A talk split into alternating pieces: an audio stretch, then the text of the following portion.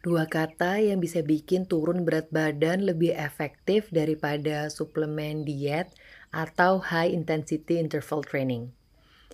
Eh tapi beneran loh, nggak lapar, nggak keringetan, jantung nggak deg-degan, tiba-tiba udah turun aja berkilo-kilo. Paling cuman modal mata yang sembab aja. Seumuran aku gini tuh, apalagi yang masih belum menikah ya, kayaknya udah paham betul perkara patah hati ini. Bahkan ya kadang dari pertama lihat orangnya aja udah bisa punya feeling kayak ah, I think it's gonna break my heart.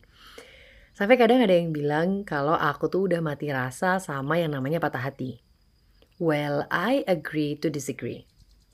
Yes, at some point of our life, we could get used to something, which on this case, getting our heart broken. Tapi aku nggak setuju kalau dibilang mati rasa. Mungkin lebih tepatnya lama-lama kita bisa tahu gimana cara menghadapi patah hati dengan lebih baik.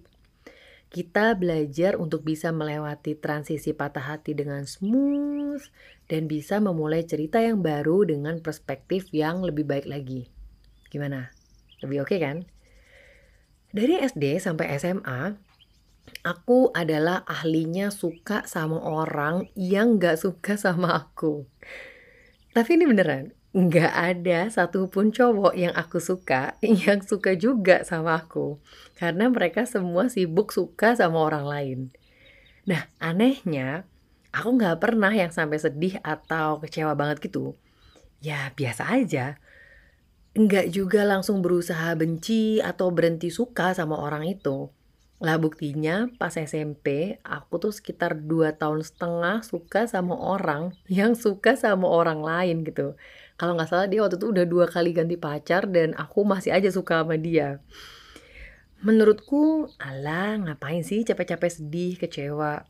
Toh nanti juga hilang-hilang sendiri rasa sukanya. Sekarang aku pikir-pikir lagi, I was either a genius or purely stupid. Sampai akhirnya di tahun 2014 setelah apa yang aku usahakan ternyata nggak sesuai dengan rencana, barulah aku tahu, oh ini toh rasanya patah hati. Tapi alhamdulillah juga nggak sampai yang hancur banget gitu. Dan sedihnya nggak bisa sampai turun berkilo-kilo juga berat badannya. Ya mungkin karena dari SD itu ya udah terlatih untuk menerima kenyataan pahit tentang hal kayak gini tentang patah hati. Adikku satu-satunya juga mengalami hal yang hampir sama. Dari SD sampai kuliah, bahkan sampai awal-awal kerja nih, beberapa kali suka sama orang yang sukanya tuh sama orang lain. Dulu dia sempat agak pesimis dan bilang, gimana kalau aku nggak bisa dapet yang kayak gitu mbak? Ya aku jawab, Udah pasti kamu gak akan dapat yang kayak gitu. Itu jelas lah. Karena gak ada manusia yang sama persis. Tapi aku yakin insya Allah pasti kamu dapat yang jauh lebih baik dari apa yang gak kamu dapatkan sekarang. Dan alhamdulillah bener dong, sekarang sama Allah dipertemukan dengan seseorang yang dia suka, yang aku suka, yang ibu suka, yang bapak suka. Dan yang paling penting orang itu juga suka sama adik. Cimol, I know you listen to this monologue. So this one is for you. As it turns out, Ade has been looking at the wrong people in the wrong time in a wrong place. Ya pantas aja gak ketemu yang pas.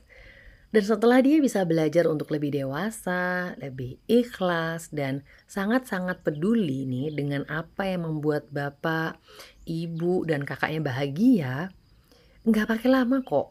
Allah tuh tunjukin aja gitu tiba-tiba. Bahkan nih lucunya, sebelum mereka berdua sadar kalau mereka itu ada uh, kecenderungan satu sama lain, aku yang duluan suka sama nih cewek gitu. Aku yang ngerasa bahwa kayaknya ini deh jodohnya adik gitu. Dan gak lama ibu pun merasakan hal yang sama. Baru setelah itu mereka berdua jadi deket sampai sekarang. Iya, aku nih. Orang yang menurut semua orang akan jadi alasan atau akan jadi penghalang terbesar buat adik nemuin jodohnya karena menurut mereka aku akan jadi calon kakak ipar yang super picky. Yang menurutku tuh nggak ada cewek yang um, cocok buat adik lah, nggak ada cewek yang cukup baik buat adik gitu. Itu yang semua orang pikir. Ini semua nggak mungkin terjadi kalau Allah nggak bikin adik patah hati dulu. Karena patah hati-patah hati itulah yang mengantarkan kita ke takdir terbaik yang Allah pilihkan. Kadang gini, Allah ngasih kita patah hati itu supaya kita bisa belajar dan bisa tahu patternnya. Ada seorang anak nih, beberapa kali deket sama seseorang, tapi ibunya nggak pernah suka, padahal dianya suka. Terus ibunya coba untuk ngenalin ke orang yang ibunya suka. Eh tapi ternyata dianya yang gak suka. Dan di saat si anak ngerasa buntu, ngerasa bahwa dia dan ibunya gak akan pernah bisa sama-sama bahagia, ngerasa bahwa sosok yang bisa bikin dua-duanya ini bahagia itu gak exist, ceng ceng, datanglah sesosok manusia yang dia suka banget dan ibunya juga suka banget. Ketemu semua nih yang dia mau, yang ibunya mau. Dan ternyata sosok itu ada, asal dia mau nyari dengan cara yang benar. Dengan keyakinan penuh bahwa dia bisa bahagia dengan cara membahagiakan ibunya. Walaupun kodarullah, ya karena emang gak jodoh, mereka gak bisa lanjut. Ya, jangan sedih berkepanjangan, apalagi sampai putus asa. Ambil hikmah dari apa yang terjadi, muhasabah diri apa yang masih kurang dari kita, kuatkan keyakinan bahwa sosok itu tuh ada. We just have to work harder, pray harder, and trust harder. Well, what I'm trying to say is, buat yang masih belum dipertemukan dengan jodohnya oleh Allah, Jangan pernah lupa sama hadis ini. Sesungguhnya jika engkau meninggalkan sesuatu karena Allah, niscaya Allah akan memberi ganti padamu dengan yang lebih baik. Hadis riwayat Ahmad 23074. Dan itu bener banget banget banget insya Allah. At least udah terbukti di hampir semua orang-orang terdekatku. Kalau masih nggak percaya, tanya aja sama orang yang sekarang bahagia dengan pernikahannya. Nyesel nggak dulu putus sama mantan-mantannya? Pasti jawabannya sama sekali enggak. Karena ternyata suaminya lah laki-laki yang terbaik untuk dia dan keluarganya. Kalau setelah Allah pisahkan kita dari seseorang, terus kita malah deket sama orang yang secara kasat mata tuh nggak jauh lebih baik, And I'm not talking about the face or physical appearance ya. Nggak jauh lebih baik sifatnya, attitude-nya, agamanya. Ya itu berarti kita yang ngaco, bukan Allah yang salah kasih. Mungkin setelah pisah, kita bukannya berusaha jadi lebih baik atau belajar lebih banyak, eh malah jadi asal-asalan milih dan malas memperbaiki diri. Motonya tuh jadi gini, ya udah, kalau aku nggak bisa sama orang yang aku suka, seada-adanya aja lah, yang penting sosoknya lelaki.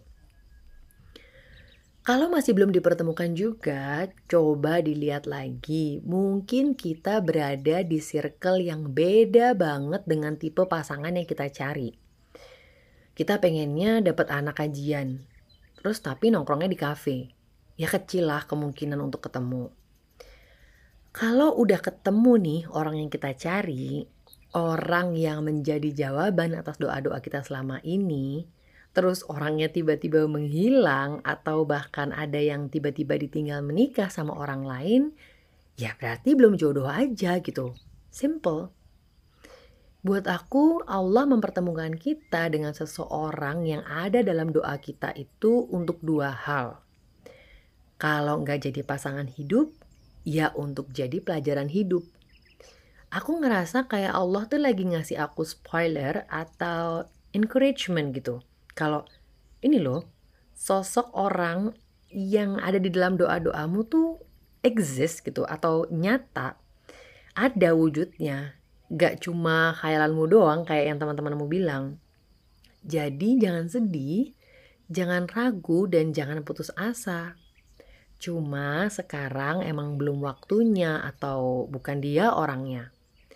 Kalau kamu lebih kuat lagi belajar, lebih kuat lagi ikhtiar dan doanya, nanti akan diberi yang jauh lebih baik lagi atau akan diberi di waktu yang lebih baik lagi. Bayangin, contoh hadiahnya aja udah seindah ini, apalagi hadiah benerannya. Gitu. Jadi kehilangan orang yang menurutku tuh idaman dan terbaik banget, bahkan di umurku yang segini, alhamdulillah nggak bikin aku sampai patah hati, apalagi ngerasa like this is the end of the world gitu. Bahkan atau mungkin sampai kehilangan tujuan hidup ya. Karena aku tahu yang ngatur perpisahan itu Allah. Sebagaimana Allah mengatur pertemuan. Dan selama aku ridho dengan perpisahan ini karena Allah, ya aku tinggal fokus untuk hadiah utamanya. Eyes on the prize, baby. Eyes on the prize. Kalau kita ikut undian berhadiah nih, terus nama kita nggak disebut sebagai pemenang ketiga, kita sedih nggak? Kalau aku sih enggak ya, kan berarti aku masih punya chance untuk uh, menang hadiah kedua dan pertama kan. Begitu pemenang kedua juga bukan nama kita, ya aku sih nggak sedih karena bisa jadi aku pemenang hadiah pertama. Coba kalau untuk undian berhadiah aja kita bisa sesemangat dan seoptimis itu, padahal ya namanya undian ya belum tentu juga dapat kan. Nah terus kok kita jadi pesimis sama janji Allah yang udah pasti. Ya enggak?